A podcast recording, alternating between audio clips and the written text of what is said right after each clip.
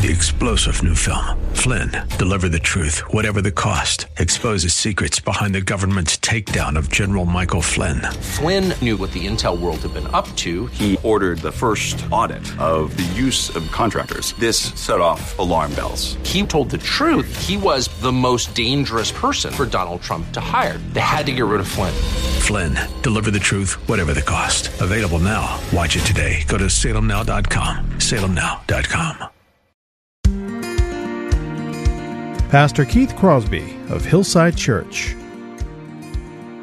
And you feel terrible. You feel like, you know, if I had just done it this way, if I had stood like this, if I had just written things out perfectly. And what we're going to see here and, and what we're going to learn here are three conclusions that you need to understand and embrace about how God works, about the grace of God, so that you'll understand it's really not up to you to save anybody. You just present the information, God does the saving. And I think in that you're going to find great comfort. I can see the promised land, though there's pain within the plan. There is victory in the end. Your love is my battle cry, the anthem for all my life.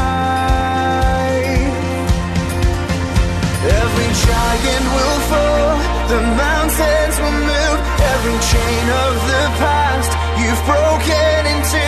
All the fear of the lies, we're singing the truth that nothing is impossible with you. Oh.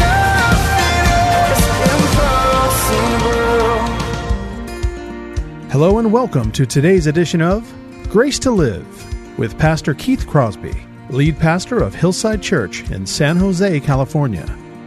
We are delighted that you've chosen to spend time with us here on the broadcast today, studying God's Word. We would encourage you to follow along with us in your Bibles if you can. On today's broadcast, we'll be continuing with our Decoding Jesus teaching series. So if you have your Bibles, please turn with us again to the Gospel of John, chapter 6. Now, here's Pastor Keith with today's study. Father, we just come before you, Lord. Let us focus our hearts and our minds on you because you deserve it, Lord. Help us, Father, to uh, look into your word and to be changed by it, Father. Help me to be clear as I uh, unpack this, Father, and help us to be game to apply it. We ask you in Jesus' name. Amen. As you know, we've been going through a series on the Gospel of John, and we call it Decoding Jesus. And what that is, is a search for the historical Jesus. And where do you find the historical Jesus? And the most reliable historical s- source documents available, and that is the Bible, which transcends any of the secular standards for historical source documents. And so we've been understanding who Jesus is. Because there's a lot of confusion in our culture. Some people see him as a mystic or a holy man or a good teacher, but he saw himself, and the scriptures see him. The historical records indicate that he is God and the Savior, the Savior of the world, the only Savior that there is. And we've been seeing that. You know, a lot of people say, well, Jesus didn't really see himself as that. But what we're seeing is time and time again, yes, he did. And that's a message that most people don't want to hear today. We live in a culture where people don't want too much information. They don't want to hear anything that might upset them. They don't want to be challenged. They like comfort where they are. Uh, you may have heard of uh, safe spaces in the universities today. And I was looking that up, and you know who the inventor of safe spaces was? Not somebody whose name is on the tip of our tongue these days. Tigranes the Great, the last king of Armenia. He died around 55 BC when the Romans came in and uh, do what they did, you know. Uh, and basically, he was the guy who invented the idea of shooting the messenger. If you go back in history, you can look it up, you can Google his name. When he got bad news, when he heard something that he just didn't want to hear, he had him beheaded. And so he was told that armies were approaching and he didn't want to hear that, so he had the guy beheaded because he wanted a safe space. Unfortunately for him, the safe space cost him his life because everybody kept telling him what he wanted to hear and he perished. And that's the way it is today, too. Uh, there's a slide here that's coming up, and it's of the square in Barcelona. Terry and I were in Barcelona shortly after the terrorist attack. And I can tell you that there's no such thing as a safe space in this world, physically or eternally. And as we walked through the city center shortly after the terrorist attack, this is what we saw. And we saw an outpouring of emotion, of heartbreak, of the realization that even though we may not want to hear certain things, certain things do come to bear on us because there are no safe spaces. And pretending that something isn't so doesn't change anything. And as we went through the city center, we read some of the signs, and here's two coming up in the next slide here. One was Pray for Barcelona, and it was kind of a ecumenical, multi religion uh, project where all the people from all the different religions would get together and pray to their God. And the other one was a sign here that said, No more violence, no more hate. This isn't Islam. Well, I don't know about you, but I don't think those people were Presbyterians. You know what I mean? I mean, this is Islam. This is the face of the Quran and the Hadith. And people don't like to hear that. We, we don't want to know that. We don't, nobody wanted to know, and I certainly wasn't going to say to the shopkeeper that praying to what, any God you want to isn't going to do you a lick of good. And good feelings and good intentions don't change anything. There's only one solution for all that ails the world, and it's terrorism or it's racism, and it's not legislation and it's not marches, it's the gospel. That's what it is, really. You're not going to legislate morality. It's never been done successfully. It will not be done until Christ returns. And this isn't what people like to hear. People like to have faith in faith, faith in prayer. But if the object of your faith is Buddha or Allah or whatever, it's, worth, it's, it's a fool's errand because those aren't real gods. And if, and if you're just praying to pray and the object of your prayer isn't the one true and the only God, your prayer is wasted. And, and this isn't what people like to hear. People don't like to hear this. There was recently uh, uh, a statement given called the Nashville Statement. I don't know if any of you have read it yet, you might have heard about it. And it's sort of reflected in the headlines on this slide. And the Nashville Statement basically is biblical Christians from all, all spectrums, all denominations coming together and rehearsing what's been the understanding of Christianity for 2,000 years when it comes to marriage and men and women and gender and things like that. And the media has gone crazy. They call it an anti gay statement. Well, it's not an anti gay statement, it's a very positive, loving, well worded document. But this isn't what people want to hear. And so when people hear things they don't want to hear, they get mad, they get violent, they become unreasonable. And that's what's going to happen here in John chapter 6. We're going to do, I, I, wanted to carve out a small piece of scripture today, John 6, 1 through 71. We're going to do the whole chapter. I hope you brought your lunch pails. And what we're going to see here is this, and it's really summarized, if I had to put it this way, in 2 Corinthians 2, 15 and 16. What does it say here? It says, We are the aroma of Christ to God among those who are being saved and among those who are perishing.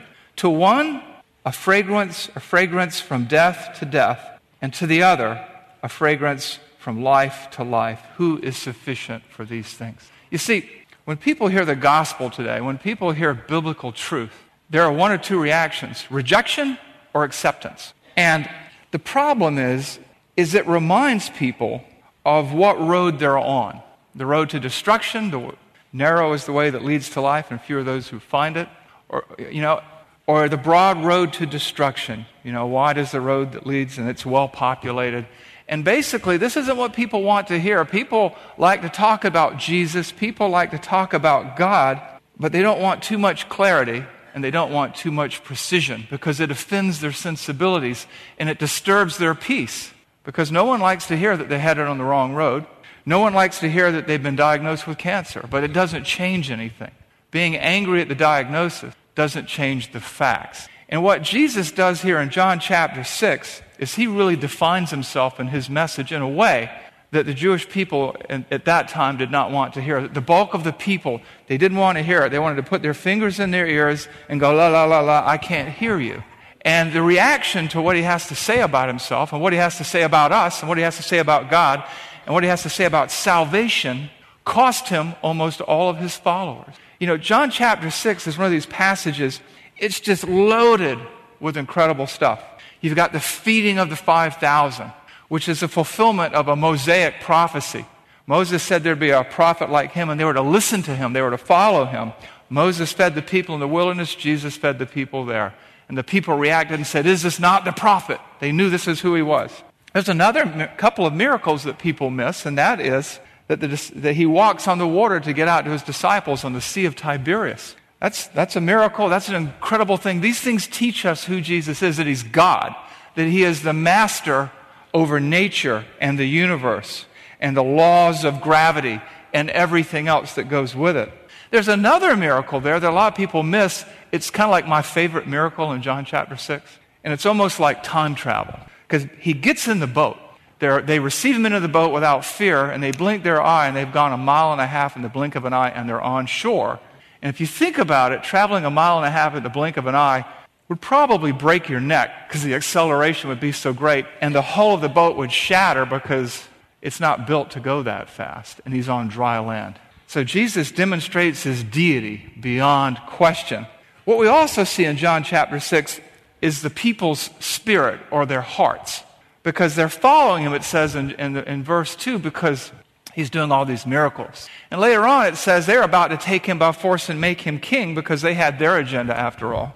And he withdrew from them, and that's when he dismissed his disciples to the boats. And then he gets over to the shore, and they say, Rabbi, how did you get here? Because people figured out that he, you know, only one boat left and he wasn't on it, and now they've come over to see where he is, and there he is, and they know that he couldn't walk around the lake that fast to get there. And so they're amazed, and he says, You know, you didn't come here to hear what I had to say. You just came here to get more bread. You came here because you wanted your bellies full, not because you wanted your minds and your souls and your hearts changed. And then he begins this dialogue with them, and it's, it's something else, and it's one that confuses a lot of people. Uh, he talks about you know, uh, this is the work of God that you believe, because they're wanting to, they're wanting to do works to justify themselves, to make them right in the sight of God. And he goes, this is the work of God that you even believe. And then he starts talking about, you know, eating my flesh and drinking my blood, and a lot of, a lot of superstition has arisen from that discussion. But we understand that communion hadn't been instituted yet, and that discussion has nothing to do with communion. It has to do with basically taking him in totally, and we'll get into that in a few minutes. And then he starts to explain to them the grace of God and their salvation. And this is not what they wanted to hear because the Jewish people had lost the idea of the scriptures. They had lost the idea that the Bible teaches that from Genesis to Revelation, you are saved by faith through grace, right? Genesis 15, 6, Abraham believed God and it was credited to him. It was treated to him as righteousness. And so they're hearing this and they don't like it. And then he talks about whoever the Father gives to me. Whoever comes to me, I will raise up on the last day. Whoever, Jew, Gentile. Well, you know, they're God's chosen people, and this, you know, they're special. And whoever, even Samaritans, I mean, my goodness, what are you thinking? And they also realize, too, that if they come to Jesus, they can't lose their salvation because he keeps on saying time and time again, I will raise you up on the last day.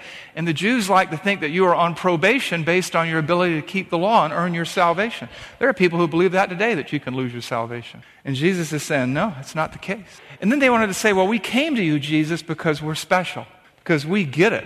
You know, and he says, you know, it's the Spirit who gives life. The flesh profits nothing. And he says to them, you can't even come to me unless the Father draws you. And then he says to them, You can't even come to me unless it's been granted by the Father in, John 6 65. It's not you, it's all God. And in John 6 66, we read this his disciples walked away from him because they did not like the teaching. And what we see here and what we can draw here are some conclusions that I want you to apply in your daily life. And that is this a lot of times you present the gospel to people, you share the truth with your son or your daughter or your husband or your wife or your mother or your father or your grandparents or your aunts or uncles and your neighbors, and they say no. And you feel terrible. You feel like, you know, if I had just done it this way, if I had stood like this, if I had just written things out perfectly. And what we're going to see here and, and what we're going to learn here are three conclusions that you need to understand and embrace about how God works, about the grace of God so that you'll understand it's really not up to you to save anybody. You just present the information, God does the saving. And I think in that you're going to find great comfort. And so, what we're going to do today is a helicopter flyover of, of this chapter. And we're going to understand what's going on here in light of the rest of the gospel and in light of our salvation and the salvation of others, so that we can present the gospel, that we can share our faith as Christ followers with joy and liberty without fear and trembling. And so we come to John chapter 6 in this series, Decoding Jesus. Who is Jesus? Well, in John chapter 1, we learn that Jesus is God, that he's always been God, that he always will be God. And in John chapter 2, we see him turn water into wine, take an, an inert substance and make it an organic substance. He exercises lordship over his creation. In John chapter 4, he deals with the woman at the well, and we see that salvation is available to all people, and he calls himself the Messiah. He is self aware of his deity, of his, who he is, and he continually embraces the titles that people give him and even adds one or two of his own. Also in John chapter 4, we see Jesus healing long distance. He heals the royal official's son. He knows what he's going to do. He says what he's going to do, and he does it. And he doesn't have their street address. He doesn't even know where they live, but because he is the omnipotent, omniscient, all knowing, all powerful God, he heals long distance. And it says that that man came to faith because of Jesus' word and because he kept it. He said, Your son will, will live. In John chapter 5, we see the deity of Christ through two events. We see that Jesus is God through two events. The first event is that he heals a paralytic, somebody who's been paralyzed for over 35 years, 37 years, I think it is actually. He heals him instantaneously, and it brings him into conflict. He's already had some skirmishes with the Jewish leaders. They know that he is the Messiah, they know that he's from God. Because in John 3, Nicodemus, representing the, Pharisees, says, We know that you are a teacher sent from God because no one can do the things that you do. So he heals this man on the Sabbath. And Jesus is Lord over the Sabbath. He's not subject to the Sabbath or the misinterpretation of the Sabbath law for that matter. He heals him, and everybody gets mad. They, they just blow off the miracle. That this man who has sat there with atrophied bones and uh, muscles and calcified joints for 37 years has been instantaneously healed. And his brain has been reconnected to his body, and his bones and his joints and his ligaments and his muscles all work perfectly, and he can rise, pick up his bed, and walk. And so they confront Jesus, and Jesus goes through and says, Look, why are you surprised at this? My Father has been working from now, from all eternity, and I've been working alongside him. I'm eternal like his. I do what the Father does, and I do it with the same ability. I have the same power as God. My Father gives life, and I give life. I'm the author of life. I'm the only Savior. And then he tells them, Those who honor the Father honor me. And the fair to honor me like honoring the Father is the fail to honor the Father because basically Jesus claims the right to be worshiped as God. And it says they were mad. So coming to John chapter 6, you might say he's lost the Jewish leadership. He's alienated them by confronting them with things they did not want to hear that I am, in fact, the Messiah, like John the Baptist said, like the miracles prove, like my teaching indicates, and you're either all in or all out. And it may not be what you want to hear, but this is the message. And they didn't want it. They wanted their safe space. They wanted to continue as they'd always continued. They didn't want to be challenged by anything that contradicted their traditions or their tribalism, and they reject him. So he leaves, and he crosses the Sea of Tiberias, and he feeds 5,000 people. 5,000 people. And they recognize that he's the Messiah. Is this not the one that was promised? They're following him, it says in John 6, too, because of the signs they did. They just wanted to see him heal people. He, feed, he feeds them in John 6, 2 through 13. They realize in John 6, 14 that he's the one that Moses promised. This is the Messiah. They're about to make him king for their own agenda, for political ends to throw off Rome. We see that in John 6, 15. He sends his, his disciples out into the sea and he comes to them. He walks. We have those miracles I talked about in John uh, 6 16 through 21. The crowd follows him uh, again in John 6 22 to 26. They said, Rabbi, how did you get here? Because he's crossed back over and they don't know how he did it. And he says, You know, truly, truly, I say to you, you're not here. You're here because you want your bellies filled, not because you care about what I have to say. And then, during a very careful and painstaking explanation of who he is and how and what salvation is and how you get it, and how God administers it, in John 6 27 to 71, he alienates most of the populace. And most of his disciples walk away. Professing disciples. You know, you had, you had professing disciples in those days like you have professing Christians in these days. There are people who say they're Christians, but they don't believe the Bible. They don't believe that Jesus is the Christ, the only way to heaven, the Son of God, God the Son. And you had people there who were following him too and saying they were his followers.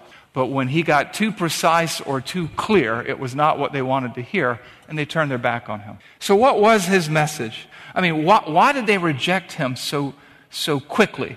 The same reason most people reject his message today. Salvation is by grace alone. It's the gift of God, lest anyone should boast. It's not based on what we do, it's based on what he does. And the natural man cannot understand the things of God on his own. They're foolishness to him, they're offensive to him. And people don't want to listen to this hard to listen to message. There's only one truth, there's only one gospel. There's not gospel du jour. It's like you go into a cafeteria and you pick a little bit of this and a little bit of that. There's one gospel. It needs to be understood with precision. There's only one God and Savior, and He's the only one who can fix this broken world and change you from the inside out and make you His child. And there's only one means of salvation, and that is by grace, through faith, not of works. There are no safe spaces on this planet, and the only safe space is in the life to come through Jesus Christ in heaven. So let's do this. Let's understand what he taught them as God and Messiah. And I'll summarize it quickly, and then we'll get into the heart of the message. The first thing he taught them, in a manner of speaking, was that God gives people to him as a gift. All, in John 6 37, he says, All that the Father gives me, I will no wise cast out, but I will raise them up on the last day. The bride of Christ. We are the church. We're the people of God. We are gifts of God to his Son, Jesus Christ. This is not the, of the flesh, it's the work of the Spirit it is the Spirit that gives life, not the flesh accomplishes nothing. He explains that to them in John 6:44 and John 6:63. Salvation is a gift granted by the Father. He makes that very clear in John 6:65. You cannot come to me unless it has been granted by the Father. You will not do it.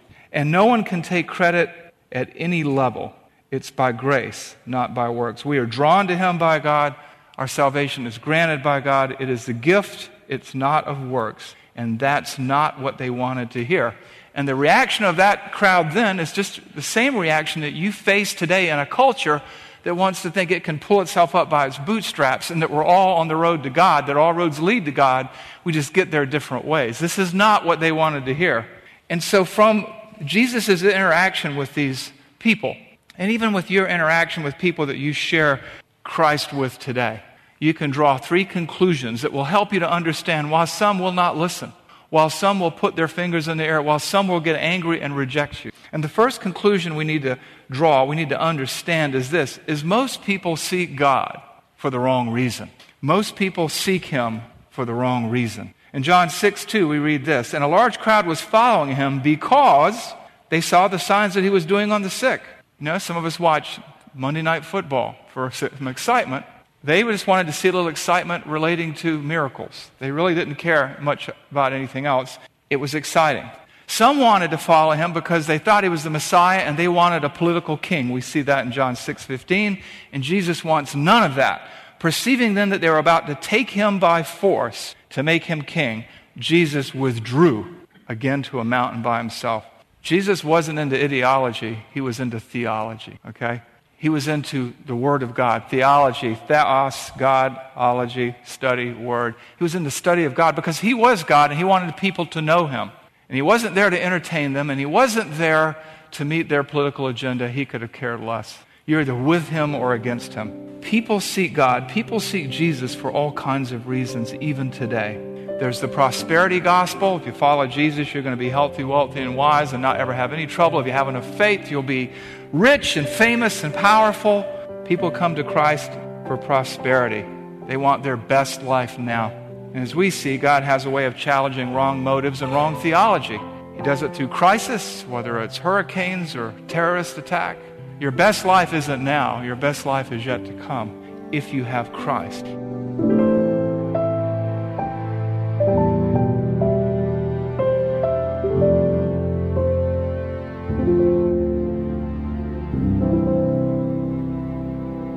Pastor Keith Crosby with today's Grace to Live radio broadcast.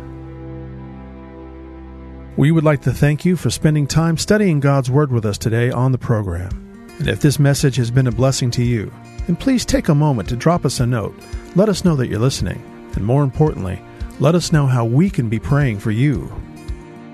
Here's how you can get in contact with us.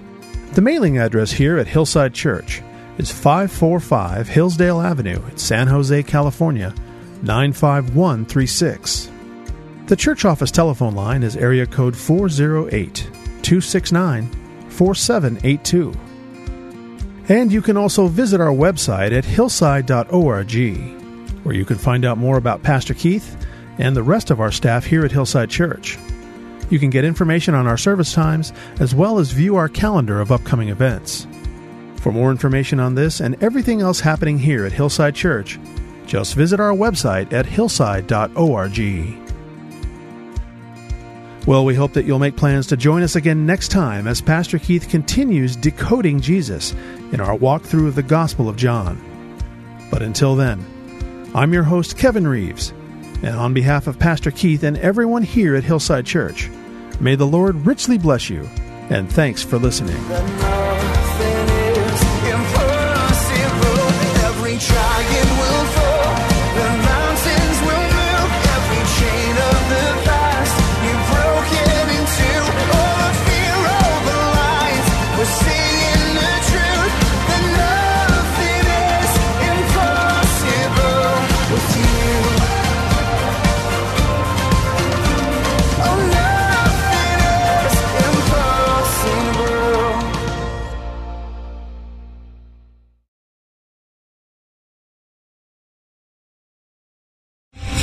Star general Michael J. Flynn, head of the Pentagon Intelligence Agency, knew all the government's dirty secrets. He was one of the most respected generals in the military. Flynn knew what the intel world had been up to, he understood its funding. He ordered the first audit of the use of contractors. This set off alarm bells.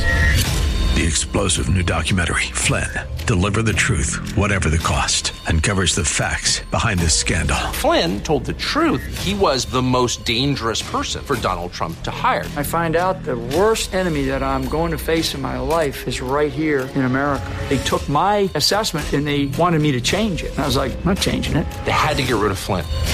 With in depth interviews, archival footage, and never before seen personal records of the man behind the headlines. I just felt like I was drowning. Flynn, deliver the truth, whatever the cost. Available now. Watch it today. Go to salemnow.com. Salemnow.com.